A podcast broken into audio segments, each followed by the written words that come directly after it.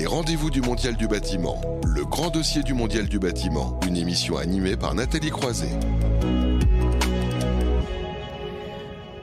Tous les mois, hein, dans ces rendez-vous du Mondial du bâtiment, nous organisons un grand débat autour euh, des thématiques majeures pour l'avenir. On va parler de rénovation euh, énergétique ce mois-ci avec euh, notamment, et vous l'avez déjà suivi dans cette émission, hein, le lancement le 1er janvier 2022 de France Rénov, le service public de la rénovation de l'habitat qui est devenu le point d'entrée unique hein, pour tous les parcours de travaux, on va dire dans le sillage du succès de ma prime rénov. On va en parler dans un instant. Alors on peut dire qu'elle est sur les rails, mais où est-ce qu'on en est concrètement? Est-ce que les entreprises sont prêtes à répondre à tous ces enjeux? On va en parler avec nos quatre invités. Merci beaucoup d'être avec nous. Alessal, bonjour.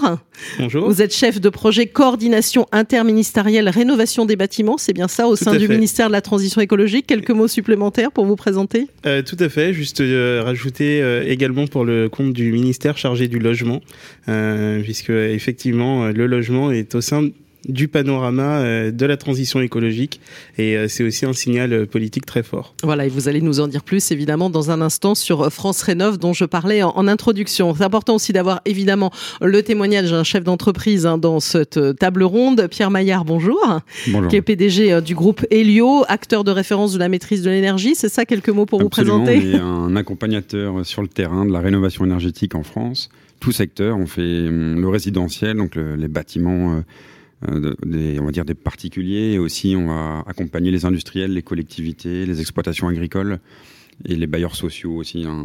Tout ce qui est résidentiel collectif qui est un gros sujet en, en France et dans la, dans le, sur le sujet de la rénovation énergétique des logements. Je pense qu'il y, y, a un gros sujet là-dessus aussi. Exactement. Donc voilà aussi, on va le développer tout ça dans un instant. On va beaucoup parler aussi, on l'a déjà commencé à en parler à travers euh, le grand témoin, des enjeux de formation avec vous, euh, Fabrice Yégaillan. Bonjour. Bonjour. Qui est directeur national du développement de l'AFPA, Agence nationale pour la formation professionnelle des adultes. Quelques mots supplémentaires? Oui, euh, l'Agence nationale pour la formation professionnelle des adultes, l'AFPA, est bien évidemment très impliquée dans les sujet de rénovation énergétique du bâtiment, euh, dans la mesure où on accompagne l'évolution des compétences et euh, je crois qu'on va euh, pas mal en parler de, de, développement des compétences et d'évolution des pratiques. Tout à fait. Et puis pour avoir aussi un regard extérieur, on va dire sur ces sujets-là, Lucas Chabalier, bonjour. Bonjour. Qui est responsable plaidoyer d'Agir pour le climat. Quelques mots pour présenter Agir pour le Alors, climat. Agir pour le climat, c'est une association qui a été créée à la fin de l'année 2017 pour promouvoir le pacte finance climat, qui était une solution de financement à la transition écologique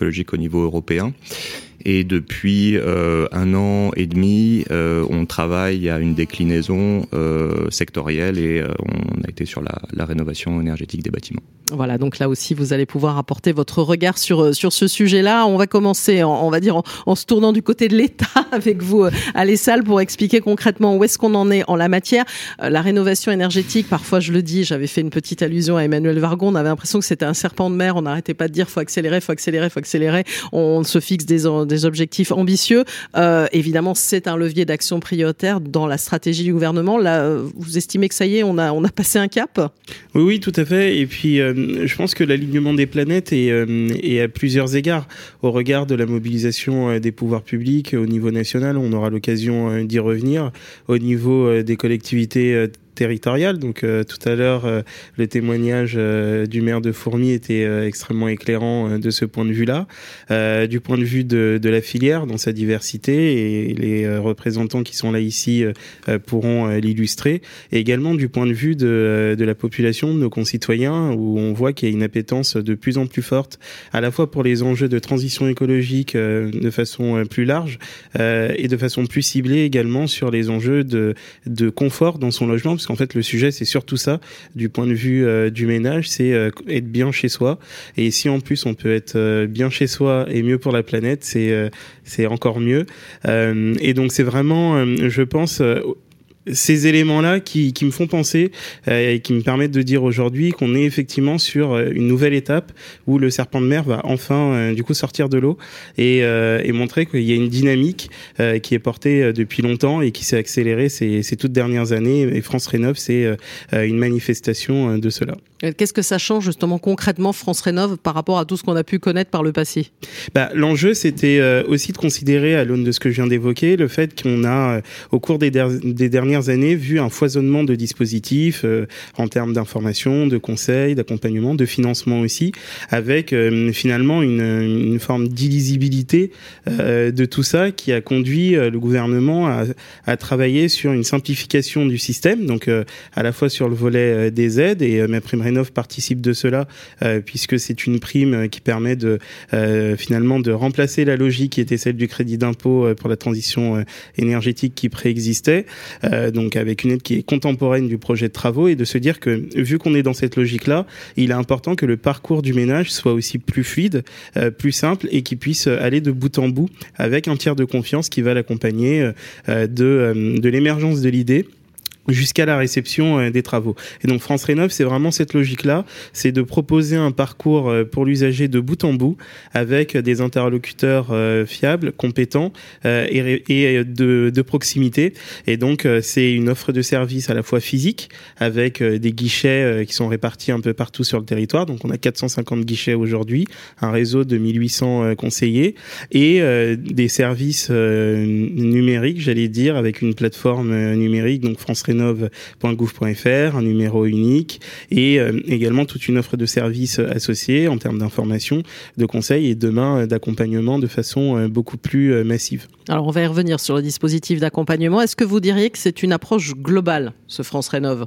Oui, tout à fait. En fait, l'enjeu, c'était euh, aussi de dépasser euh, la dichotomie entre d'un côté euh, ceux qui disent il faut rénover de façon très performante les logements et donc les approcher d'un point de vue bâtiment et performance du énergétique du bâtiment, et ceux qui étaient plutôt tenants d'une ligne de on est sur une logique d'amélioration de l'habitat, il faut traiter l'ensemble des pathologies et donc oui la performance énergétique, mais c'est peut-être pas forcément la priorité absolue. Et donc France Rénov, c'est finalement la conciliation de ces deux approches en se disant euh, ce qui compte en fait c'est de se placer du point de vue de l'usager, de son confort dans le logement et donc de la qualité de celui-ci qui prend différentes facettes et euh, la composante énergétique en est une, ce qui nécessite du coup à la fois pour ceux qui vont conseiller, accompagner les ménages d'avoir cette vision globale et systémique et pour euh, les acteurs qui vont réaliser les travaux d'avoir la capacité à appréhender le logement dans ses différentes composantes et d'avoir une vigilance plus particulière effectivement sur la performance énergétique du logement. Donc Alessa vient d'expliquer euh, concrètement en quoi consistait euh, France Rénov. Lucas Chavalier, est-ce que vous partagez son point de vue sur l'approche globale du, gouvernement? Alors sur le, besoin d'accompagnement, absolument. C'est-à-dire qu'il faut avoir une interface parce que c'est un maquis entre les différents dispositifs et puis c'est quelque chose de technique, les différents corps de métier. Donc il faut absolument qu'il y ait une offre de service clé en main, qu'on appelle le guichet unique. Mm. Euh, donc ça va évidemment dans, dans le bon sens. Hein. Mon accompagnateur rénove toutes les, les préconisations du rapport Sichel l'année dernière. Euh, par contre, là où je suis pas d'accord, c'est euh, sur l'objectif visé. C'est-à-dire que euh, pour nous, c'est extrêmement important que ça soit la, la rénovation performante qui soit visée. Euh, pour atteindre nos objectifs nationaux. C'est-à-dire que la loi de transition écologique euh, pour la croissance verte de 2015 fixe comme objectif à l'horizon 2050 l'intégralité, c'est un objectif très ambitieux, l'intégralité euh, du parc immobilier, logement et tertiaire rénové au niveau BBC, c'est-à-dire bâtiment basse consommation et que euh, pour atteindre cet objectif, euh, la stratégie nationale bas carbone qui date de 2016 et qui a été révisée l'année dernière, enfin maintenant en 2020, euh, indique qu'il faudrait euh, rénover 370 000, là je parle euh, des, des, des, des, logements uniquement, euh, logements individuels et logements collectifs, euh, privés et sociaux. 370 000 euh, logements à rénover entre 2022, donc à partir de cette année jusqu'en 2029, chaque année, puis passer encore une barre supplémentaire à partir de 2030 jusqu'en 2050, être à 700 000 rénovations euh, de logements.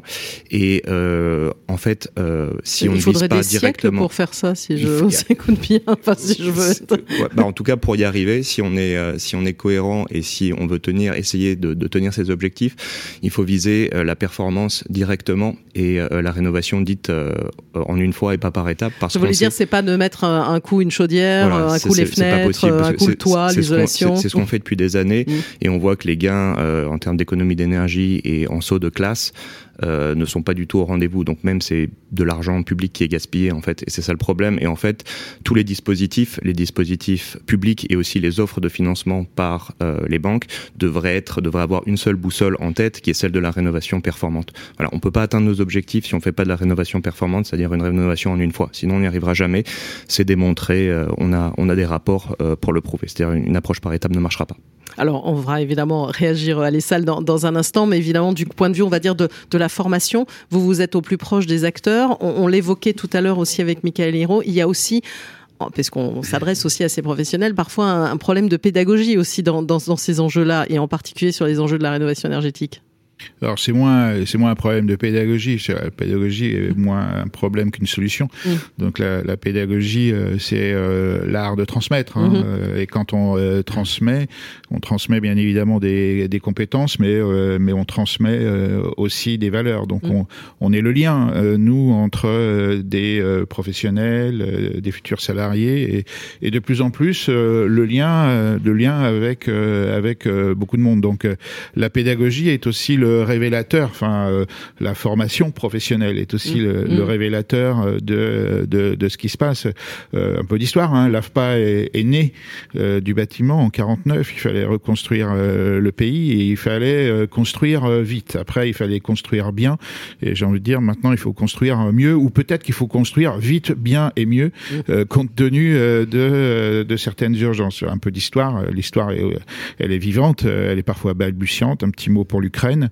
Euh, et, euh, et aujourd'hui, ben, l'AFPA euh, dispose de près de 80 formations qui sont ciblées vers le bâtiment, qui s'adressent aux professionnels du bâtiment. Et, et aujourd'hui, et c'était une commande du Haut Commissariat aux compétences, donc oui, on sent que la, puissance publique est là, on a conscience, hein, puisqu'elle lance des actions de soutien. Nous, dans le cadre des missions nationales des services publics, on réalise beaucoup d'études en ce moment, et je crois que comme quatre autour de cette table, on a envie que ça passe aussi en mode opérationnel et, et action. Euh, la formation professionnelle, c'est l'art de l'action. Mmh. Et l'AFPA, c'est euh, aussi l'art de reconstituer des situations professionnelles en, en formation pour euh, pour pour former des futurs salariés et futurs chefs d'entreprise. Donc on a on est aujourd'hui très impliqué. Alors vous avez des formations, mais est-ce qu'il y en a assez? Avec un, des objectifs aussi ambitieux qui viennent d'être décrits. Je vous parlais de ces 80 euh, formations. Mmh. Là, aujourd'hui, euh, elles existent, ces, euh, ces 80 euh, formations. Euh, la question, c'est aujourd'hui de voir comment on les lance. c'est s'adresser aux professionnels du bâtiment via l'alternance et voir quelle offre alternance on propose et, et comment aussi on, on met du, du développement durable, de la rénovation énergétique dans, dans nos euh, dans, nos, dans, nos, dans nos formations.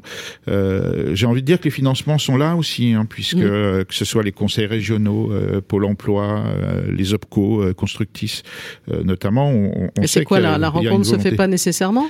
C'est pas qu'elle ne se fait pas, c'est que aujourd'hui la, la, la, question c'est de se dire comment on, on développe ces formations au plus près des salariés. Donc c'est moins un problème, à mon avis, que des formations qui ne se font pas que euh, derrière de l'appropriation et de la mise en action euh, de, euh, de ces formations. Mmh. Alors on va y revenir hein, sur le sujet de la formation, mais évidemment je vais faire commenter Pierre Maillard parce qu'il y a eu beaucoup de choses qui ont été dites depuis, euh, depuis le début de, de ce débat.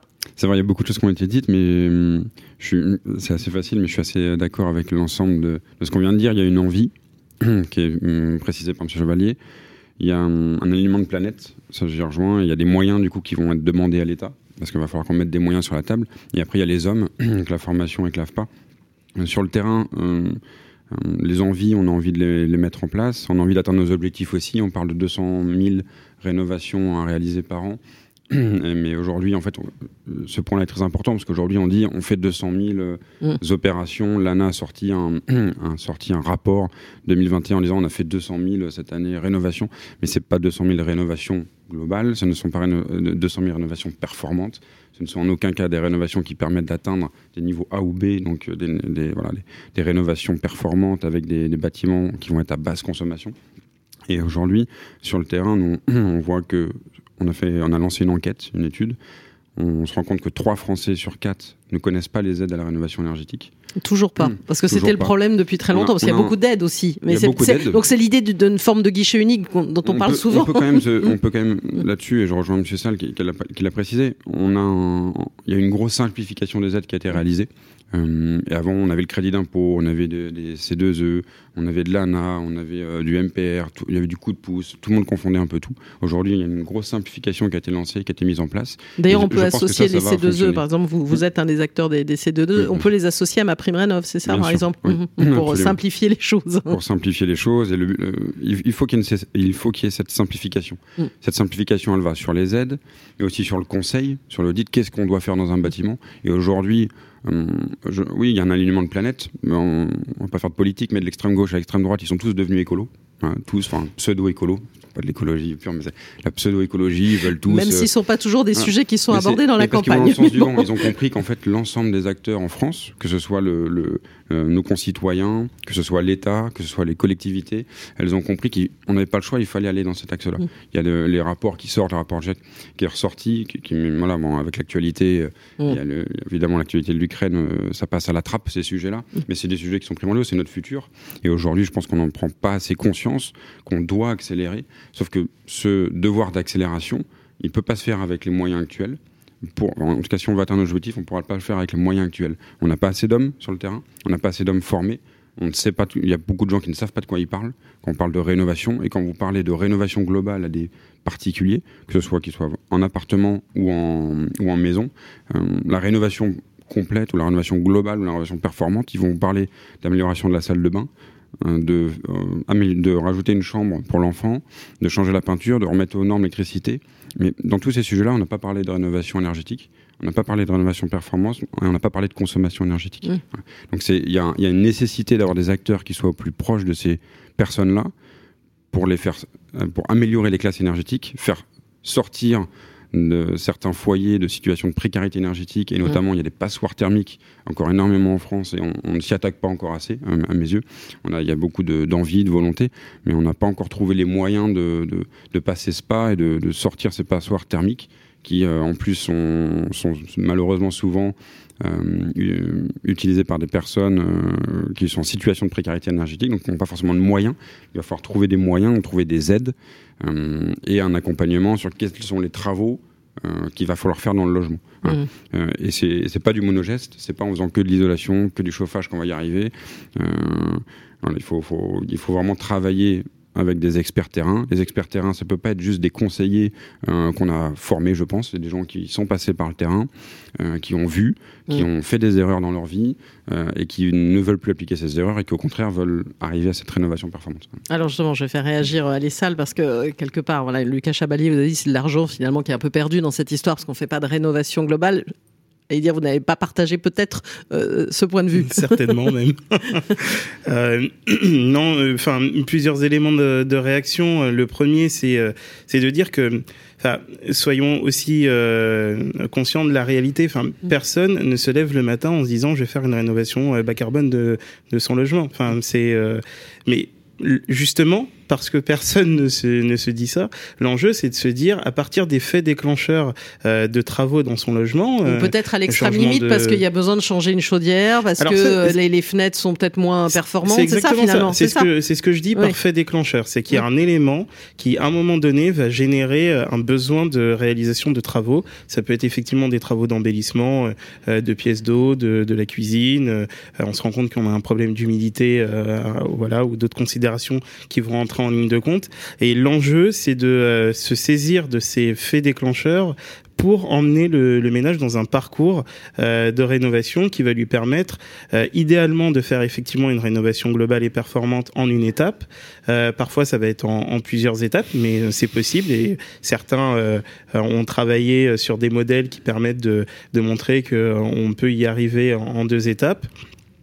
Mais, euh, mais, mais je pense qu'il faut aussi avoir en tête que une rénovation de, de, son logement, ça se fait généralement en site occupé. Ce sont des projets qui sont complexes, euh, qui ne durent pas deux jours, et donc il y a aussi un enjeu euh, à ce que euh, on puisse travailler sur ces dimensions-là, qui sont qui sont aussi des freins en fait au passage à l'acte. En fait, il y a quand même un souci d'équation entre une stratégie nationale bas carbone dont vous avez parlé, des objectifs ambitieux, des, des réductions oui, de consommation, et puis une réalité Exactement. de, et donc, de, de l'habitant. Pour y arriver. Pour y arriver, il y a plusieurs leviers.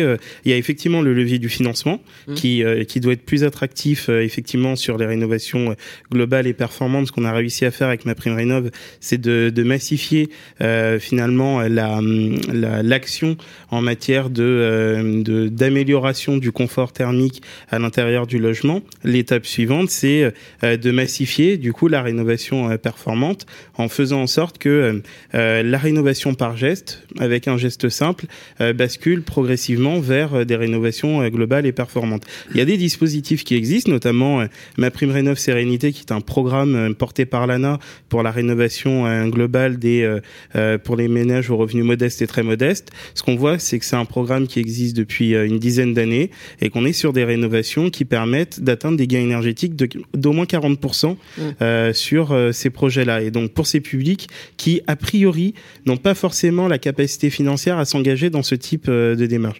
Donc c'est possible, on est effectivement pas à l'échelle des, euh, des 370 000 ou demain des 700 000 euh, rénovation qu'il faudrait faire par an.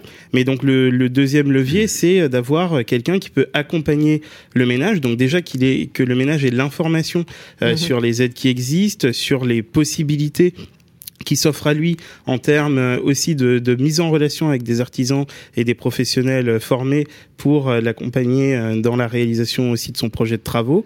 Et, donc d'où l'intérêt de France Rénov, c'est de faire en sorte que les ménages aient un point d'entrée en termes d'information, de conseils et d'orientation vers des professionnels en capacité de pouvoir euh, réaliser un projet de travaux. D'ailleurs, on en coup, est où du dispositif d'accompagnement? Alors je vous dis, c'est pas pour vous presser, voilà, mais je vois le temps ça. qui file et je voudrais faire intervenir parce qu'on on s'adresse aussi aux professionnels. Donc on va aussi beaucoup parler de formation et d'ailleurs j'ai une question euh, qui vient du public sur la formation. Donc le mot du dispositif, parce que je crois que vous c'était une consultation, hein, c'est ça, jusqu'au 25 février, Exactement. il y a quelques jours, sur le projet de décret. C'est ça, sur le projet de décret, donc euh, qui est issu de la loi climat et résilience, euh, donc qui est inspiré des travaux de la convention citoyenne et de la contribution du rapport Sichel. Et donc l'enjeu, c'est de se dire pour massifier les rénovations performantes, on a besoin d'avoir des gens en face qui peuvent faire accompagner cette conscientisation du ménage sur ce besoin et de pouvoir euh, définir un projet de travaux qui soit exigeant, performant et qui embrasse l'ensemble des, euh, des besoins du logement. D'où mon accompagnateur Rénov, avec une généralisation de cette offre d'accompagnement à partir de janvier 2023, et donc un besoin effectivement de monter en compétence d'une filière mmh. euh, sur l'accompagnement euh, qui va pouvoir réaliser des audits qui vont permettre de définir les besoins en termes de, de travaux et les performances associées, et euh, d'avoir en face des artisans qui seront en capacité euh, de réaliser ces travaux. Donc, et il y a donc des vous débats. allez préciser un petit peu, c'est ça, ça, parce qu'il y avait des débats un peu. Peut-être que Pierre Elio sur... peut faire un Exactement. commentaire et vous pouvez euh, faire un petit échange tous les deux sur. Il va y avoir une précision sur les exigences en matière de compétences, qu'il y avait un mmh. petit peu des interrogations sur ce bah, point-là, Pierre Elio. Oui, c'est un, non, mais c'est un élément qui est très important. Mmh. C'est euh, qui, qui vont être et qui sont les conseillers demain,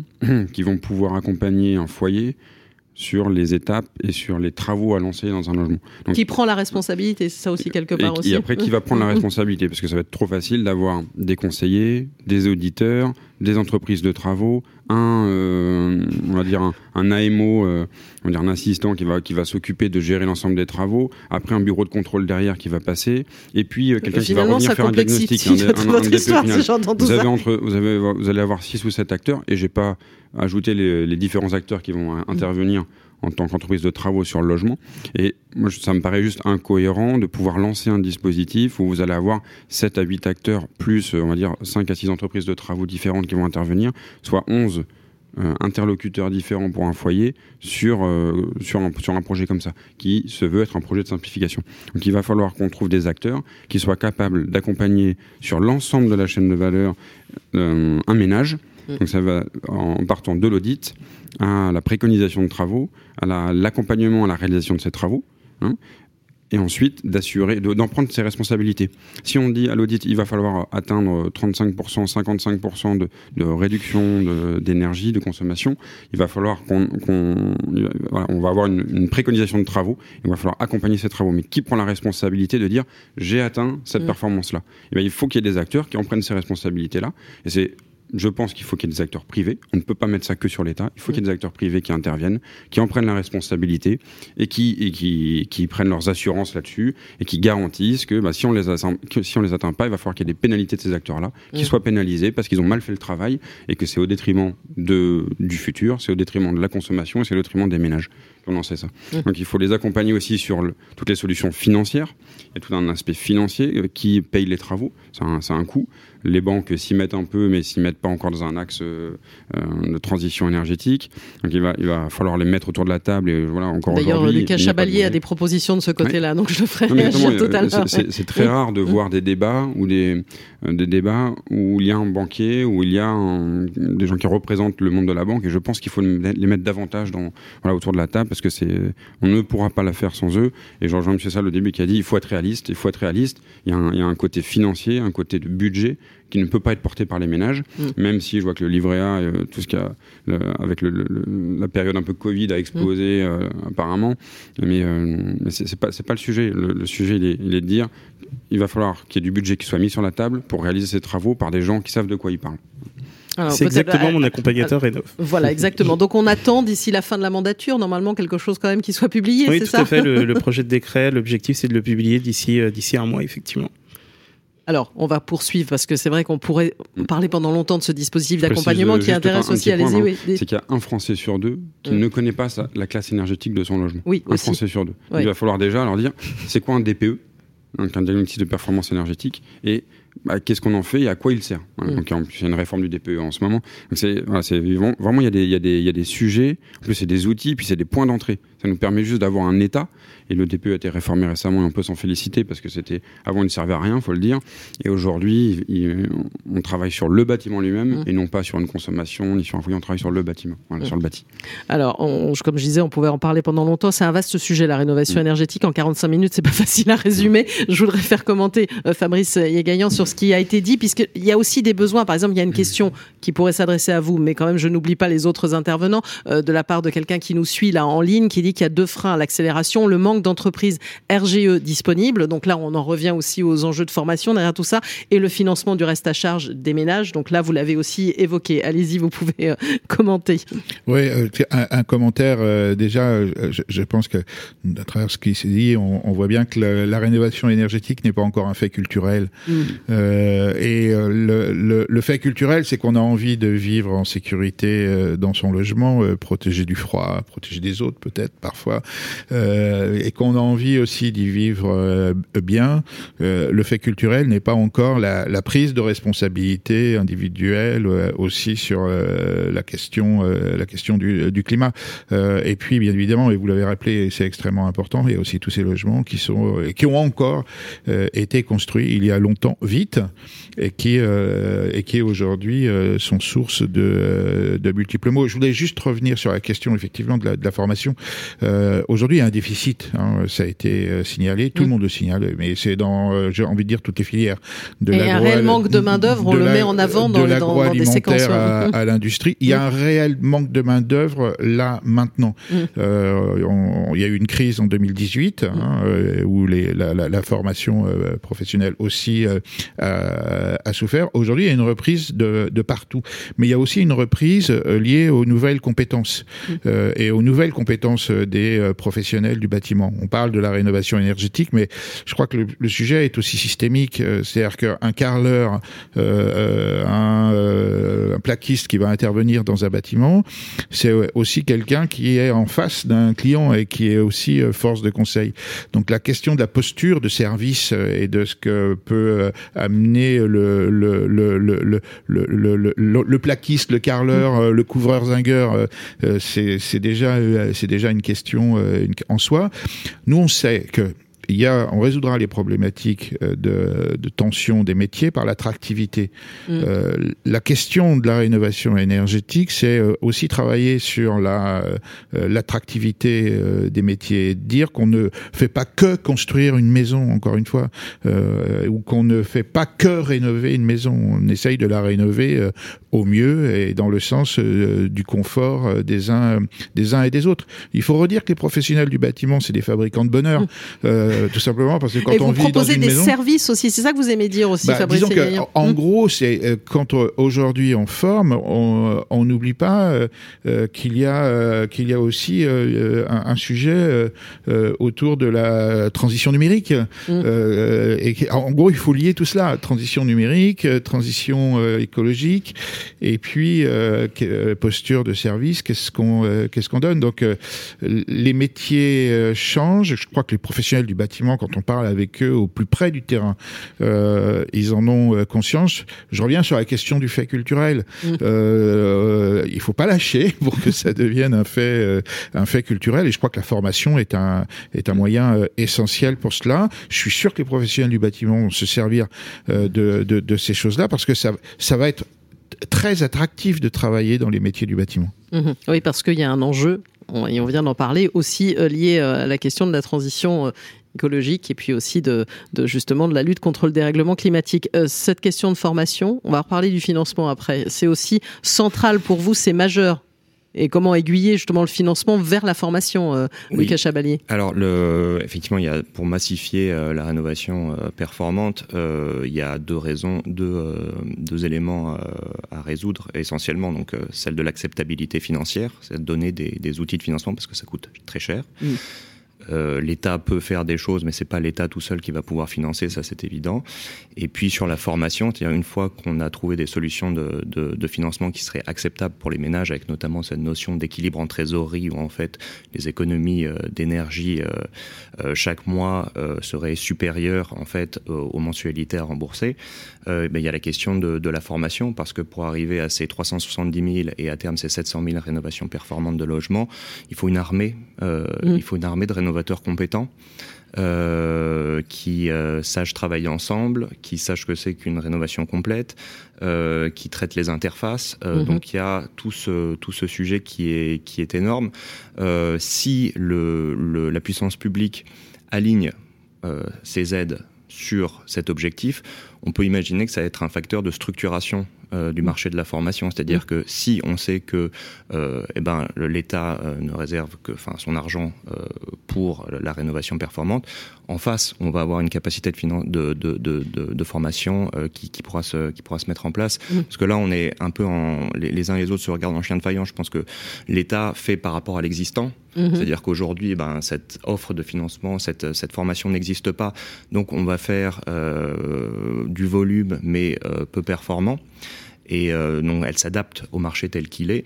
Euh, je pense qu'il faudrait voir les choses différemment, en disant que, en visant la performance et en alignant ses aides là-dessus, eh ben, elle a une capacité de structuration en fait du marché. Donc, en fait, c'est c'est voir les choses différemment. C'est d'avoir une approche et- différente. Et, voilà, et Mm. un État qui est stratège. Et, et quel rôle pe- peuvent jouer les banques hein, C'est euh, Alors, le, Maillard en parlait. bah, Mm. le rôle des banques, c'est est, est central en fait parce que euh, euh, les évaluations, si on veut tenir ces objectifs de 700 000 rénovations euh, par an euh, performantes, c'est hors taxe Mm.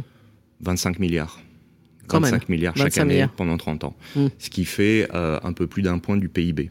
Mm. Donc évidemment, on peut considérer que la rénovation énergétique est l'investissement le plus vertueux aujourd'hui en termes écologiques, social, économiques, réduction des inégalités, euh, forte création euh, de richesses, euh, d'emplois, euh, lutte contre la précarité, insertion, euh, préservation du pouvoir d'achat. Enfin, c'est, probablement aujourd'hui le meilleur investissement Mm. global qu'on puisse imaginer dans le cadre de la transition écologique. Euh, on pourrait, euh, dans un monde idéal, espérer que euh, l'État le finance parce qu'il y Mm. aura des retours. Euh, simplement, on est dans un cadre de contraintes budgétaires, donc on peut imaginer qu'on peut lever euh, le fameux, les fameux critères de Maastricht pour les investissements publics de, de, transition écologique.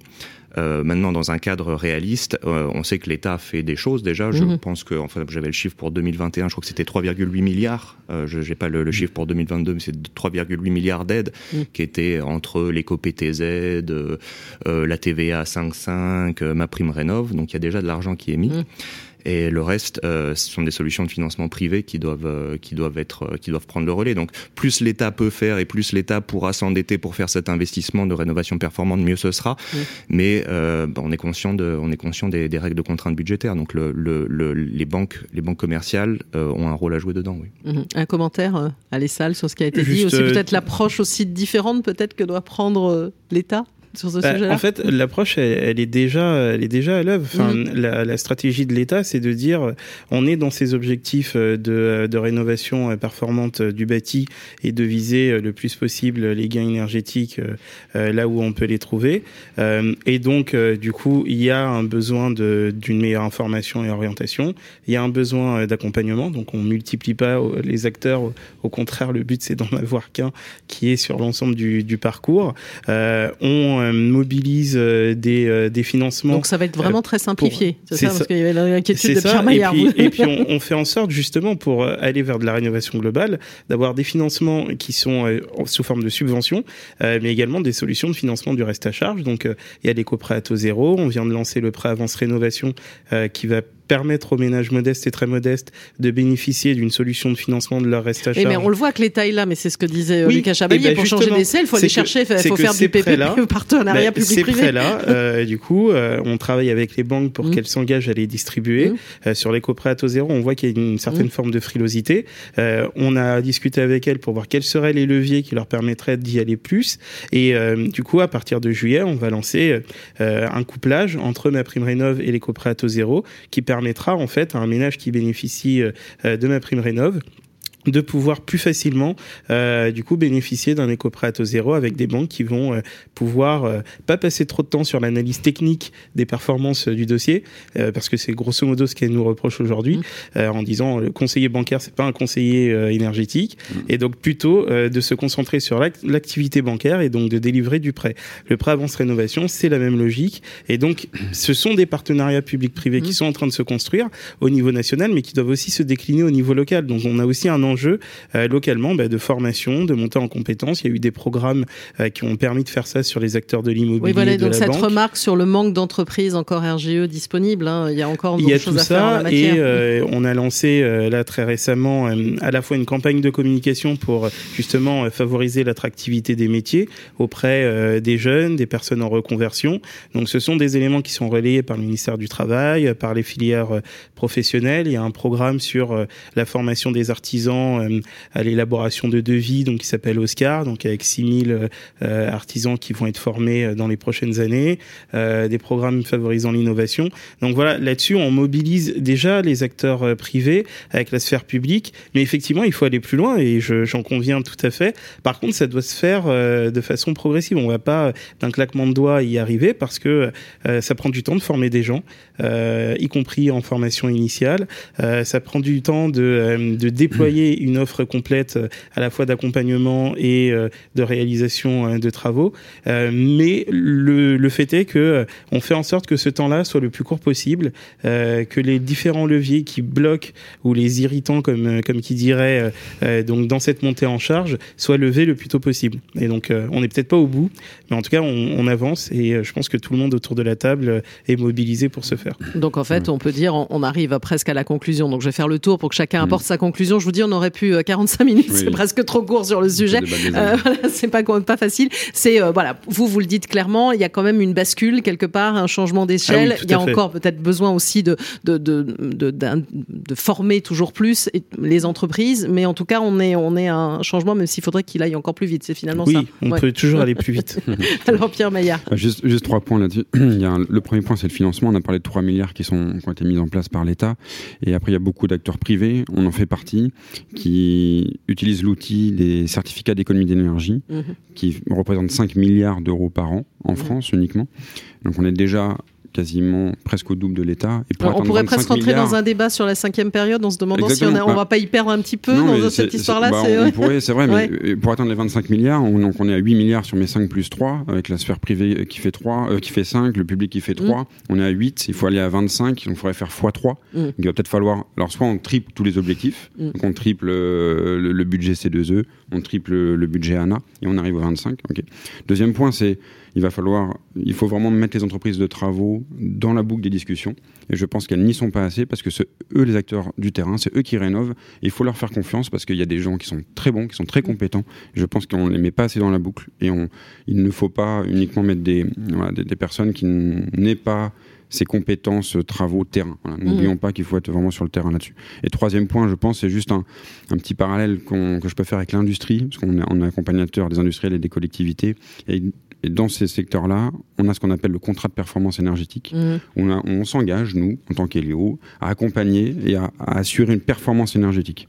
Et, et je pense que c'est un dispositif qu'il faudrait mettre en place sur la sphère résidentielle, avec des contrats de performance énergétique. Où on dit, voilà, on va atteindre tel mmh. niveau d'économie d'énergie, et je m'y engage, et je prends mes responsabilités dessus, pour essayer après d'avoir un schéma très vertueux et on est dans un schéma très vertueux. On, parle d'emploi, on parle d'écologie, de, on parle de réduction de consommation, de réduction des émissions de gaz à effet de serre. Mais c'est un, un, cercle vertueux. Il faut tendre vers ce schéma où les économies d'énergie doivent payer les travaux de rénovation. Mmh un des points encore euh, majeurs qu'on aurait pu aussi développer. Fabrice Yagayan, si vous apporter une conclusion à, à, ces échanges, on, voit bien qu'il y a beaucoup d'enjeux derrière tout ça. Oui, euh, la formation professionnelle n'est pas une défense, c'est un investissement. Et, euh, et on n'a pas parlé de reconversion aussi, ça c'est un sujet On n'a pas parlé de reconversion, ouais, c'est vrai. C'est, mais la formation, c'est de la reconversion permanente parce mm-hmm. que la compétence est un objet vivant, les entreprises sont des objets vivants. Donc nous, on a intérêt à être en permanence dans la reconversion. Je le disais, il pas à 80 formations dans le bâtiment euh, qui, qui sont euh, aujourd'hui euh, prêtes pour la rénovation énergétique. Donc l'AFPA est là et, avec ses formations, mais l'AFPA marche qu'à partir du moment où aussi on est en grande proximité avec les entreprises. c'est le cas et, et aujourd'hui, ce qui bloque, c'est précisément le, le, recrutement et toutes ces questions-là d'attractivité. On a plusieurs solutions euh, aujourd'hui et la formation est aussi une solution d'attractivité euh, pour euh, permettre de, de, répondre à ces immenses défis. Donc bah, l'AFPA est prête et j'ai envie de dire que la formation professionnelle aussi est prête et je pense qu'il faut continuer à, à, vraiment se parler entre professionnels, organismes de formation, financeurs, mmh. conseils régionaux, Pôle emploi. Les conseils régionaux font beaucoup hein, et, puisqu'ils mettent des programmes développement durable, faisons en sorte que ces programmes-là soient aussi transverses au, euh, au métier. Voilà ce On que parlait de co-construire tout à l'heure finalement avec Monsieur le maire euh, Michael Hiro. C'est typiquement euh, l'exemple de, et, de ce Et puis quand même, petite chose, parce qu'on avait parlé euh, avant cette, cette émission, c'est faisons attention à parler le même langage. Mm. c'est parfois, on a l'impression pour avoir participé à des clusters que les, les, professionnels du, du, bâtiment, ceux qui sont sur le terrain, n'entendaient pas forcément le même langage qui, qui était parlé. Donc je crois que cette question-là d'intérêt commun et puis de, de cultiver le langage de la rénovation énergétique pour que tout le monde puisse se l'approprier, euh, y compris les particuliers. Donc il y a aussi des questions d'éducation. Euh, ça paraît euh, très fort, mais on en parle, donc ça, ça va, ça va devenir un fait culturel. Lucas Chabalier. Alors sur le, cette notion de fait culturel, je pense qu'elle est, elle est centrale, euh, mais elle s'applique en fait plus généralement à la transition écologique. En mm. fait, de transition écologique, on a un tel mur devant nous en si peu de temps euh, qu'il faudrait parler de transformation. Hein, maintenant, je pense que le terme est, est, est, plus adapté et que de la même manière qu'on est un peu tous devenus euh, des, des, experts, ou en tout cas que c'est rentré vraiment dans le champ des, de, de, de, de connaissances et de discussions en virologie, en épidémiologie, en vaccinologie. Et malheureusement, ça, là, ça va devenir, en, ça va devenir, en combat et en guerre, chacun chacun a son avis surtout, voilà. Donc de toute manière, ça va devenir un fait culturel mm. parce que cette transformation, on doit la, on doit l'accomplir. Mm. Euh, donc effectivement, on se lève pas encore chaque matin en disant je vais, je vais rénover ma, ma, maison de manière performante, ça c'est clair. La question est de savoir si on a le temps euh, d'attendre que les uns et les autres euh, se réveillent en disant ça. Mm. Probablement pas. Et c'est pour ça que la question de l'obligation euh, va se poser et va se poser rapidement. On voit que dans les sondages, euh, les Français ils sont prêts pour la mhm. majorité d'entre eux, mais ils sont prêts évidemment s'ils ont des solutions financières derrière. On peut pas demander à des gens de faire des travaux qui coûtent plusieurs dizaines de milliers d'euros si derrière il n'y a pas des solutions de financement qui soient acceptables pour chacun. Quoi. De la même façon qu'on le voit sur la mobilité, on peut pas dire de faire disparaître des voitures s'il n'y a pas de solution derrière aussi. Il y a toujours la même chose. Absolument. Donc le même enjeu. Absolument. Et peut-être un dernier mot sur ce fait culturel, sur le sur le sur la formation. Mm. Euh, je pense que c'est un chantier magnifique euh, de se dire que euh, ben, on travaille au sens propre et au sens figuré en fait au chantier mm. de la transformation écologique. C'est-à-dire que pas mal de personnes, de jeunes cherchent du sens. Mm. dans leur travail et ici on a un sens et un, une perspective commune qui peut être extrêmement enthousiasmante à se dire que on met la main à la pâte sur les chantiers de la rénovation énergétique performante des bâtiments. Bah, ça sera un joli mot de conclusion, on va dire. On va s'adresser aux jeunes, comme on parle aussi de métiers d'avenir ici. Alors merci en tout cas à tous les quatre, parce que c'est pas facile de synthétiser en aussi peu de temps un sujet aussi vaste où il y a d'énormes défis. Bon, allez, on va se dire qu'on voit que, que ça bouge. Merci à vous, Lucas Chabalier, responsable plaidoyer d'Agir pour le climat, à Fabrice Yégaillan, directeur national du développement de l'AFPA, à Alessa, le chef de projet coordination interministérielle rénovation des bâtiments au sein du ministère de la Transition écologique et aussi pour le ministère du Logement, et à Pierre Maillard, le PDG du groupe Helio. On va marquer une courte pause et on va partir du côté de Mulhouse pour voir ce qu'il en est euh, de la rénovation d'une école dans le cadre de la rénovation énergétique des territoires dans un court instant. Les rendez-vous du Mondial du bâtiment. Le grand dossier du Mondial du bâtiment, une émission à retrouver et à réécouter sur le site de Bâti Radio.